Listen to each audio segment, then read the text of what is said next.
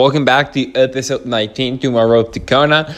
This is an, an episode which I thought about it since the beginning of the podcast because I've been asked this question a lot and it's such a hard, long answer that I might as well decided to do on the podcast because otherwise, believe me, like everybody asks me this question because nobody knows. People outside of triathlon, they don't know this question, so might as well. Because they ask me, for example, I race Ironmans, and I have a friend which name's Brock. He's racing from Team Canada, and he's a professional, and uh, he's racing ITU, and he's going to the Olympics in 2024. And well, what happens is like he's a professional, I'm not and people think that I'm training for Ironman. It's more than training for ITU. It's two different things. So it's like, for example, there's so many, there's some different types of like races, types of triathlon. Everything is triathlon, right? It's like beer, right? It's beer, and then we have ales and lagers. And after that, it's different types of beers. I mean, this is subtypes of beers because there are, there are only two types of beers, ales and lagers. And you have like different subtypes. Same as triathlon, right? We only have two, uh, two different things. Short course, long course. Easy. Okay. You got me here. Okay, right? Because Christina, my home state in Canada, asked me this question. Um, because she didn't know what ITU was. She didn't know what Ironman, half Ironman. Um, so this is why. Okay, stay with me. I'm gonna put it as easier as I can explain. I'm gonna try my best, I promise. Anyways, okay, so triathlon, right? Two types of triathlon long course and short course. As the words say, short course, shorter, long course, long course, it's longer. Okay, let's start with this little story. In 1978, uh, triathlon was invented as Ironman, which is the distance of a long distance, long distance, which is 3.8k swim, 180k bike run, and uh, a marathon. That's the that was the first triathlon, right? The first triathlon, which that's the purest, and then after that, in 1989 in Avignon, France, they uh, invented what it was. Uh, a short course like which nowadays is called olympic distance which is short course. Olympic distance right? Um, uh, olympic distance which at the time was the standard distance which is uh, 1 1.5k swim 40k bike and 10k run right? So far so good okay? Before the 2000, we had uh, Olympic triathlon and Ironman, right? One is long distance and one is short distance, right? Long distance, Ironman. Short distance, Olympic triathlon, right? So far, so good. Okay, right. Moving on.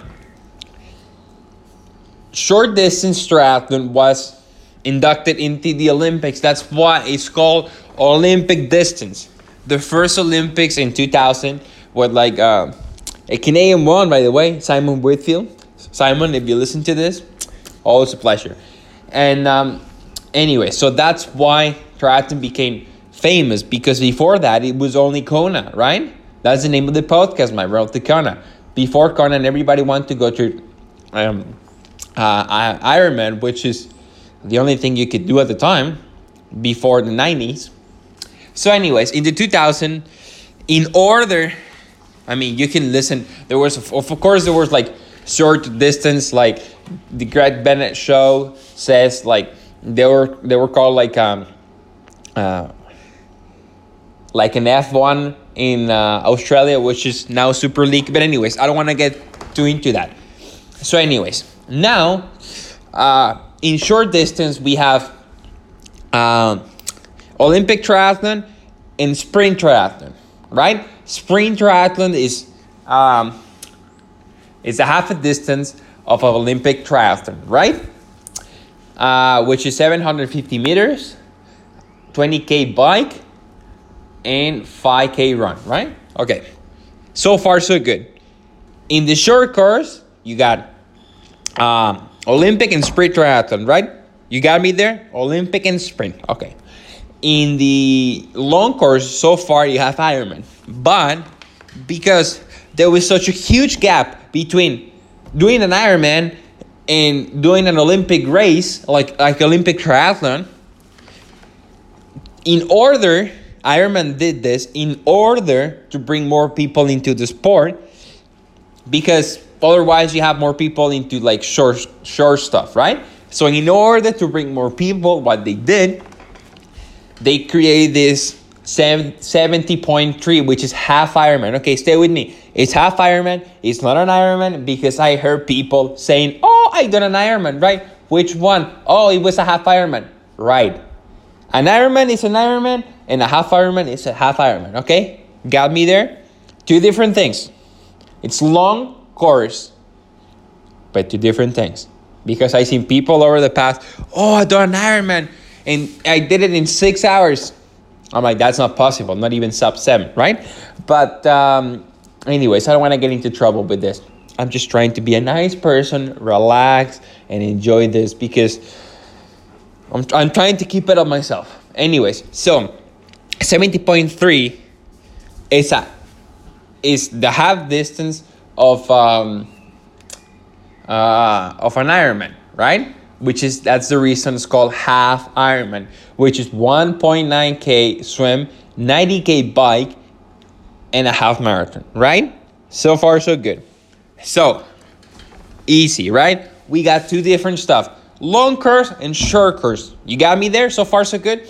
Long course, Ironman and half Ironman.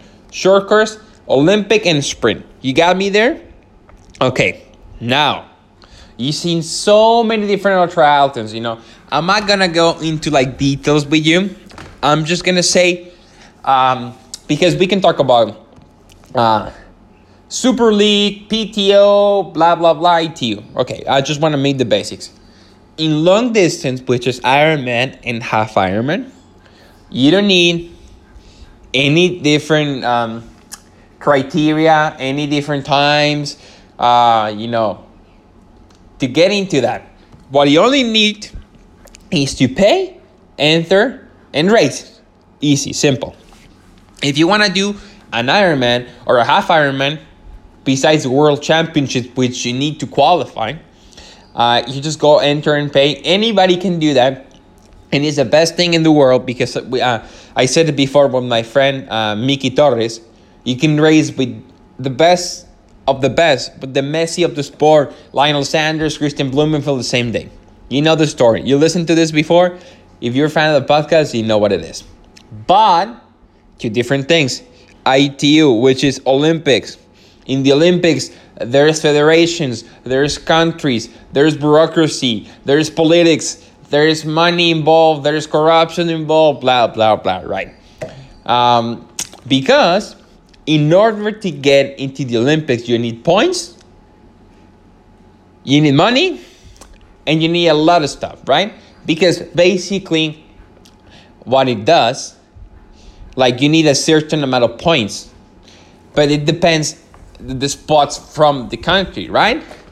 Normally there's like two spots, one spot per country racing.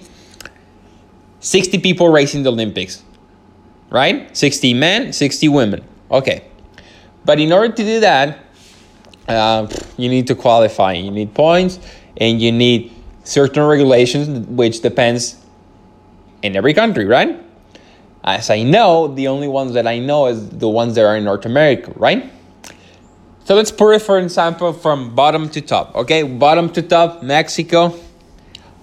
There's no rules.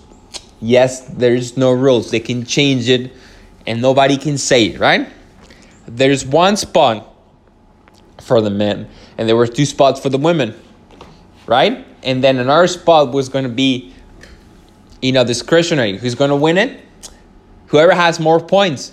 But if I have more points, the the Mexican Federation is going to vote is going to decide who's going to the Olympics.